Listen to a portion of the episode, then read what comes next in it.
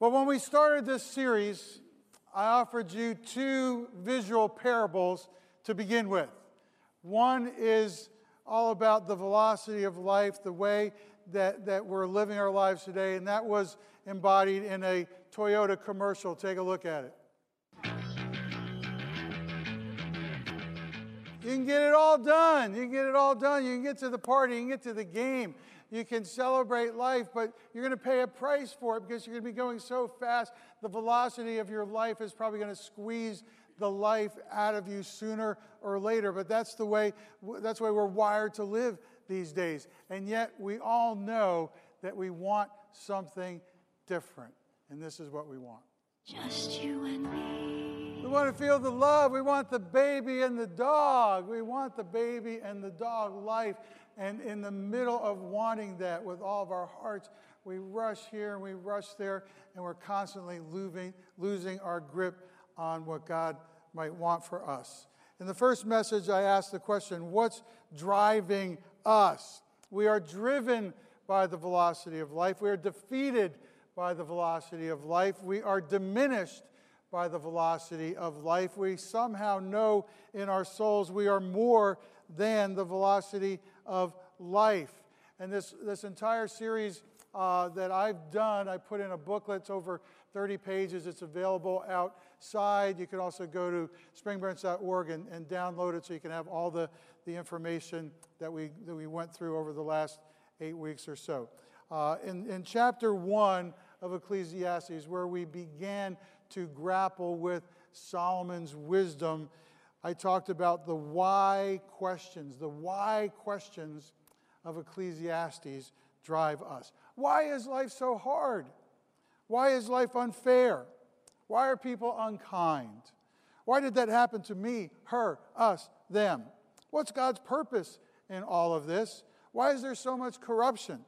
Why is why did the hurricane, the divorce, the economy, the lack of security, the injustice crash into my life? One writer put it this way when the storm hits, we are worn out by the whys. In Ecclesiastes 1, Solomon wears us out with the whys. What's driving us? What's driving us is we're flying through life trying to answer the big questions of life with limited knowledge. The only reality in which we get real answers is the reality of God's revelation in Jesus Christ. He's the anchor for life. One, one writer called him the hinge of history. It's where we see who God is and how God thinks and how God would act if he was in this situation. It is the anchor of a reality. C.S. Lewis put it this way Christianity does not involve the belief that all things were made for man. It does involve the belief that God loves man and for his sake became man and died. I have not succeeded in seeing how what we know about the size of the universe affects the credibility of this doctrine one way or the other. The only reality in which we get real answers is the reality of God's revelation in Jesus Christ. And that's why we come together so often to learn from God's word and to see what God is doing in our lives. I gave you the seven velocity tests of your life that first week. Life will test your character. I talked about how efficiency is doing things right, effectiveness is doing the right things. Life will test your faith, life will test your capacity to forgive, forgiving others and forgiving yourself. Life will test your comprehension of love. And I quoted you something from This Is Us in their opening season premiere.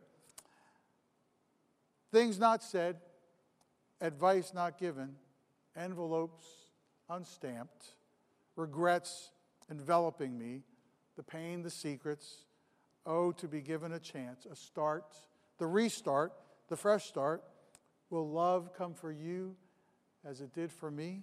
Find you, wreck you, save you, change you, and if life breaks for you the way it would not break for me, if love hunts you, finds you, captures you, will you hold it tight, nurture it, protect it? I hope you will. I hope you can. Life will test your comprehension of love. Everybody wants love, and everybody wants to know and understand the depth of love and the, the incomprehensible height of love and the all encompassing surrounding of your life with unconditional love. And this is what God brings to us. This is His wisdom. Love is always His wisdom. I said the, the next test is test of your, of your vision. Your vision will be tested. Can you see what you don't see? Can you live for something that's beyond your capacity to understand, but you know it's there because you know God has outlined the future? I said life will test your commitment to responsibility. And finally, life will test your resolve and resilience. There are only three kinds of people change. This is a quote from John Maxwell. I've always said that the three times people change are one, when they hurt enough that they have to, when they learn enough that they want to, or when they receive enough that they're able to. In other words, they have to feel the heat, see the light, or receive the strength. Which life test are you in right now? We went on to talk about hills and valleys, and I said if I know anything about life, I know it's filled with hills and valleys. Each hill has a name. Each valley has an emotion as deep as the valley itself. Hills and valleys put their mark on us. They stretch us in ways we didn't want to stretch and grow us in ways we didn't want to grow, ways that we would not have chosen for ourselves. And this, this quote from Steven Furtick really rocked me back a couple steps. Could it be that you're asking God to remove the very thing He's been trying to reveal himself through? Could it be that you are asking God to take away this one thing that he's been trying to reveal himself through? He's been trying to break into your life, but he needs you to, to see this, to understand this. And you're saying, God, oh, please take it away from me, much as Paul did at one point in his life until he realized that God's strength was going to be revealed in his weakness. What, what could you be asking God to take away right now that God has designed for your growth and maturity? What's the name of that hill? What's the name of that valley? In Ecclesiastes 2, Solomon tells us about the hills and valleys of our lives from looking at his own hills and valleys, his struggle to find happiness, his journey of desire, his racetrack of economic security, his pursuit of wisdom, and his anxious walking into a future that is unpredictable and out of our control.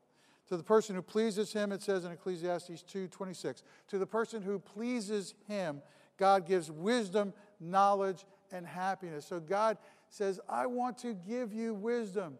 I want to give you knowledge, understanding, and I want to give you things that will make you happy. Listen to me. Love me walk with me through all of your days. When you go back and look at chapter 2, something jumps out at you. It's the, the use of the, the pronoun I. Solomon keeps using I, I, I. I said to myself, I treated, I tried cheering myself with wine. I undertook great projects. I made gardens and parks. I amassed silver and gold. I became greater. I denied myself nothing. And he's so caught up in himself that he is missing the whole point. The point is not you finding you in the journey of life, but you finding Him in the journey of life. In order to get there, I taught you the marks of a missional church. A missional church, if it is to have missionary encounter with Western culture, will need to confront society's idols. And one of the big idols today in the world in which we live, in this culture in which we live, is personal security. How do I get personal security for me?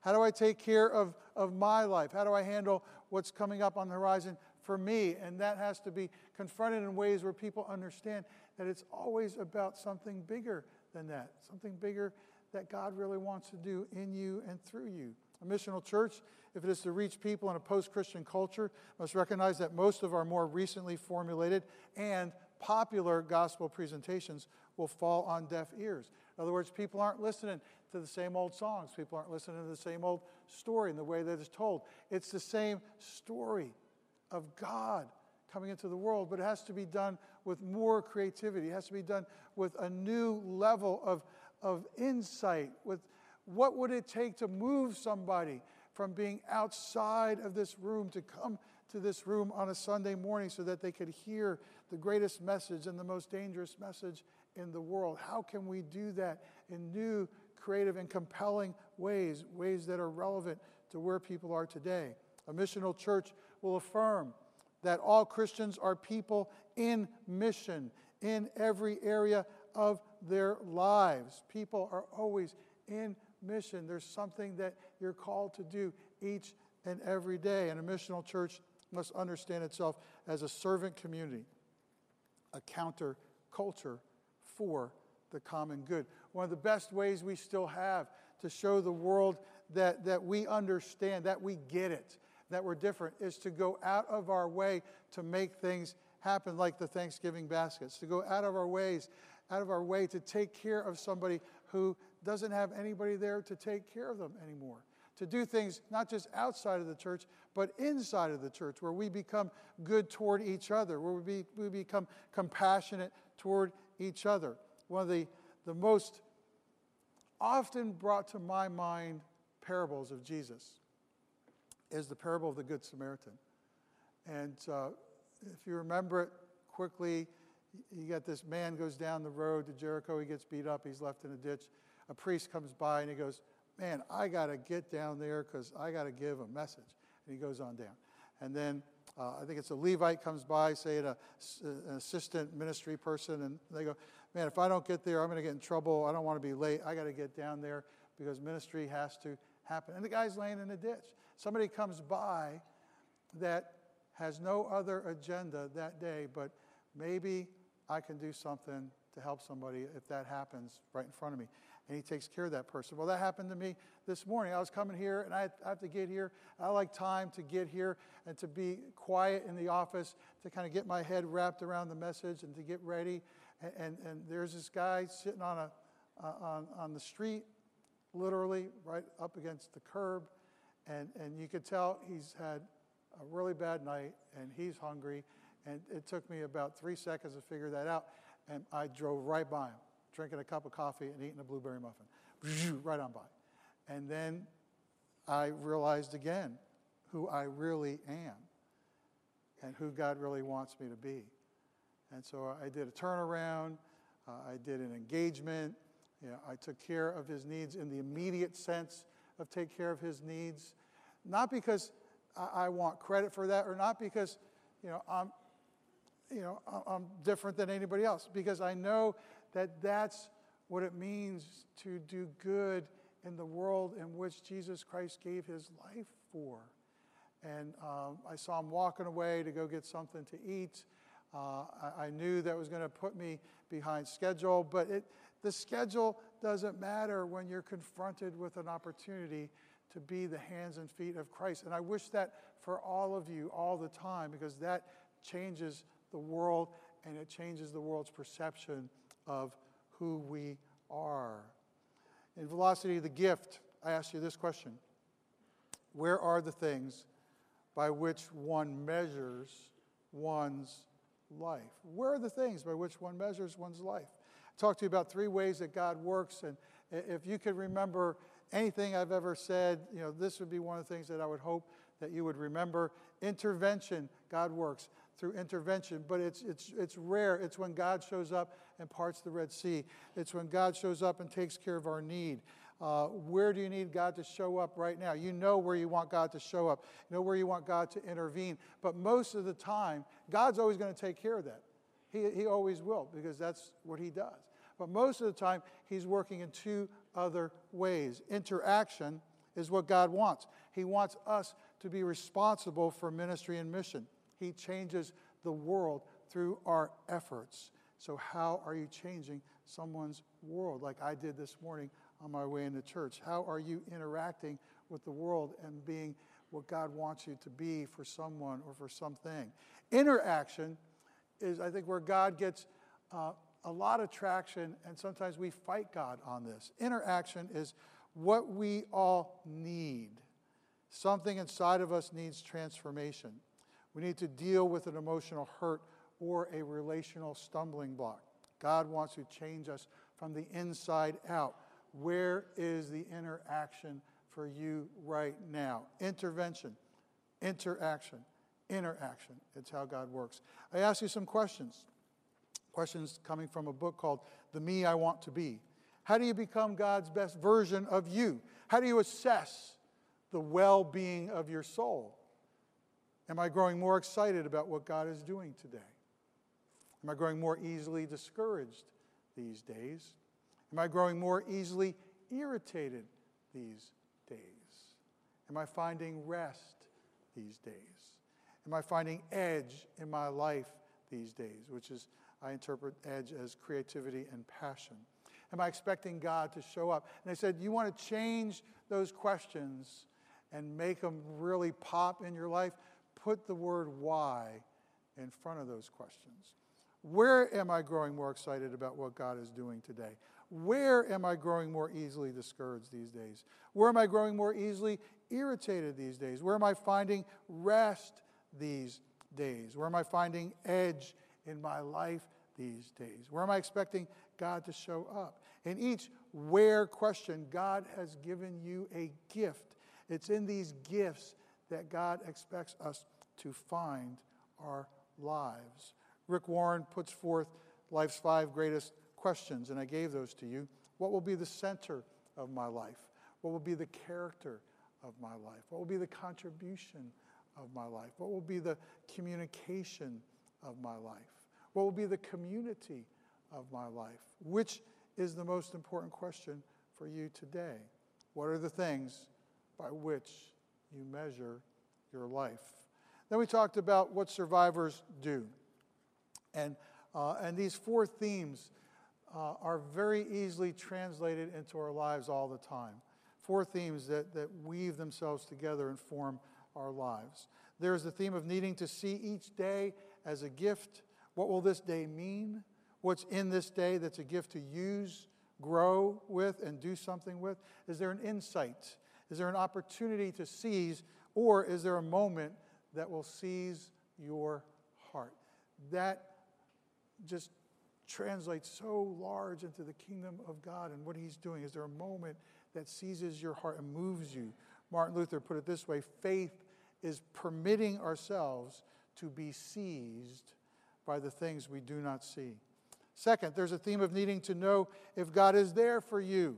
Having a personal relationship with God is the essence and the beginning of really living. And you go, you almost really don't have to say that, but it has to be said because we go so fast. The velocity tries to take over our lives. We need to come back to knowing that there's more in our soul that wants to come forth, and that comes forth out of relationship.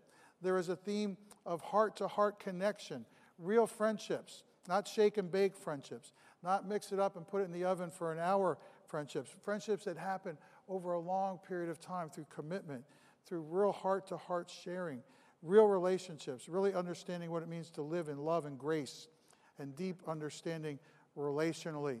Somebody asked me a question the other day about a, a, a dicey, difficult relational situation, you know, and, and, and what, what do you do with something like that? I think we all have those now, now and then. And I said, one word grace. You know, allow grace to be in that relational moment. Allow grace somehow to define the parameters of what God's trying to show you. And finally, there's a theme of knowing a mission worthy of sacrifice, worthy of your sacrifice, something you become passionate about giving yourself to, something that you get passionate about. I get to do this we get to have this church. We get to have Spring Branch Community Church. We hold it in our hands and we get to live this and do this and create this and see God shape it through who we are and what we bring. And that's just an amazing blessing. If you misunderstand the first theme, you will think life owes you more stuff. If you misunderstand the second theme, you'll think God must not let anything bad happen to you ever. God can't do that to me. If you misunderstand the third theme, you will demand someone fills your emptiness and you will make them a prisoner of your loneliness or deep hurts. If you misunderstand the fourth theme, you will think personal security is optimal and sacrifice is optional. So the challenge of being a survivor is to have the wisdom to know four themes and where you are. And where you are. In Dogs and Lions, we talked about Act 1, Act 2, and Act 3 of chapter 9 of Ecclesiastes. And we got to a place where we talked about the difference between uphill climbing and downhill sliding. And, and we titled that section Intentional Living. Intentional living always has an idea, unintentional living always has an excuse. Intentional living fixes the situation, unintentional living fixes the blame. Intentional living makes it happen, unintentional living wonders what happened. Intentional living says, here's something I can do. Unintentional living says, why doesn't someone else do something? You see, the goal of intentional living is to finish well. In velocity, fools rush in. We talked about the inside out rules of fools, and I'll leave those for you to review in your packets. Uh, but we talked about your struggle defining you in ways that you could never be defined beside your struggle. We talked about how rest is oftentimes the only answer to feeling empty. We talked about how if you don't find a place to say it, it will consume you until you do. We talked about how you need someone in your life who makes you a better you. You need someone in your life who's willing to tell you the truth about you and love you through it, not let you go in the process.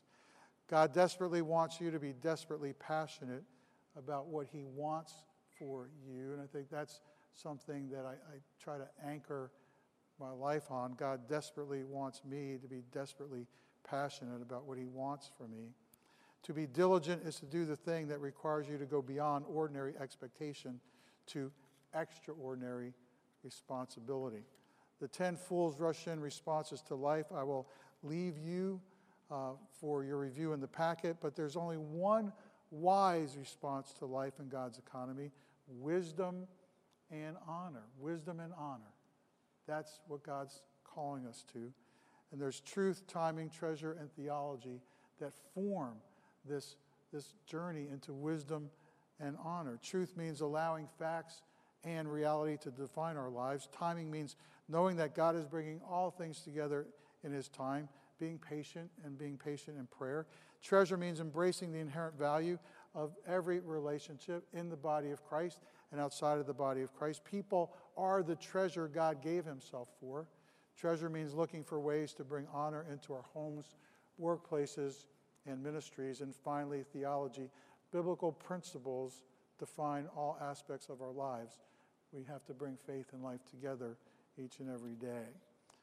And so we come to chapter 12 of this amazing book of Solomon, this book that tries to, to do this giant overview of wisdom and come up with an answer. And in chapter 12, he gives us his answer. Remember your Creator in the days of your youth, before the days of trouble come and the years approach when you will say, I, I find no pleasure in them. Before the sun and the light and the moon and the stars grow dark and the clouds return after the rain, when the keepers of the house tremble and the strong men stoop, when the grinders cease because they are few, and those looking through the windows grow dim, when the doors to the street are closed and the sound of grinding fades, when people rise up at the sound of birds, but all their songs grow faint, when people are afraid of heights and of dangers in the streets, when the almond, tree blossoms and the grasshopper drags itself along and desire is no longer stirred then people go to their eternal home, and mourners go about the streets. Remember him before the silver cord is severed and the golden bowl is broken, before the pitcher is shattered at the spring and the wheel broken at the well, and the dust returns to the ground it came from, and the spirit returns to God who gave it. And then he echoes back to the way he began the book. Meaningless, meaningless, says the teacher. Everything is meaningless. And it's almost like he's going to end there, but he's not. He, he says, Remember God in those early years of your life because that is what's going to carry you through when things get hard in the late years. And I'm going to tell you one more time that life is futile outside of this one answer that I'm about to give you. And he takes this turn. Not only was the teacher wise, but he also imparted knowledge to the people. He pondered and searched out and set in order many proverbs. The teacher searched to find just the right words, or sometimes it's defined as delightful words. And what he wrote was upright and true. So, what he's writing for is to get people to listen, listen and hear what God wants to say. The words of the wise are like goads, they're collected sayings like firmly embedded nails given by one shepherd. They're sort of an echo of God's the one that gives wisdom. Be warned, my son, of anything in addition to them, of making many books. There is no end, and much study wearies the body. I happened into Barnes and Noble yesterday, and the making of no book, the making of books has no end, and they're piled up and they're ready to go. And I bought several, and several were like 50% off. It was a great table, and I bought Winnie the Pooh and also some works of Ernest Hemingway. But they just keep making books. They make books and they pile up, and we buy them and we give them to each other. Be warned, and much study wearies the body. Now, all has been heard. Here is the conclusion of the matter. So here he comes now. This whole great book, this whole big flyover of wisdom, he's coming in hot and fast for this one final statement. Here is the conclusion of the matter Fear God and keep his commandments, for this is the duty of all mankind. Have this, this reverential direction to your life always. Be in awe of who God is and what God is speaking into your life and what you can do for God. Live out His prescription for life, live out the, the way that He has defined life to be. He's got all these principles in His Word, He's got all this information that He expects you to put into the fabric of your life. So live that way. That's all there is, it's the conclusion of everything. Then he has this little PS for God will bring every deed into judgment. The whole way that you've lived, you're going to end up seeing what it is, including every hidden thing, whether it is good or evil. Paul writes about that, writes about that judgment. The fire hits your life, and whatever you did for Christ is left over, and everything else is, is burned up. You see, Solomon concludes his great book of wisdom with one main thought. He began questioning the meaning of life. He looked at life from a multitude of perspectives. He described the difference between wise and foolish living. Now, this great king who once asked God only for wisdom leaves us with these thoughts. Always live in extreme reverence for God. Embrace all he has given you. Be passionate about painting His truth on the canvas of your life every day. Living in this way makes your heart and God's heart one. Being one with God is the wisdom of life, it's the experience of the wisdom of life. So here's my prayer for you, and I hope that you will live this prayer. I hope you'll memorize it. It's short, it's easy to remember. I hope you'll keep it with you for the rest of your life. Lord, may your words be my words. May your thoughts be my thoughts. May your will be my will. Amen. Somehow in our souls, we know that we are more than the velocity of life. Dear Heavenly Father, you've allowed us to, to look at this great book of wisdom. You've allowed us to, to apply wisdom into all the areas of our lives so that we can live for you and you can live in us and through us. Father Solomon has ranged far and wide, and finally, he has announced that we need to live in extreme reverence for you. We need to embrace that, all that you have given us. So help us to be passionate, Father, about painting your truth on the canvas of our lives. Father, we remember you this day and we give you our lives. Lord, may your words be our words. May your thoughts be our thoughts. May your will be our will. Amen.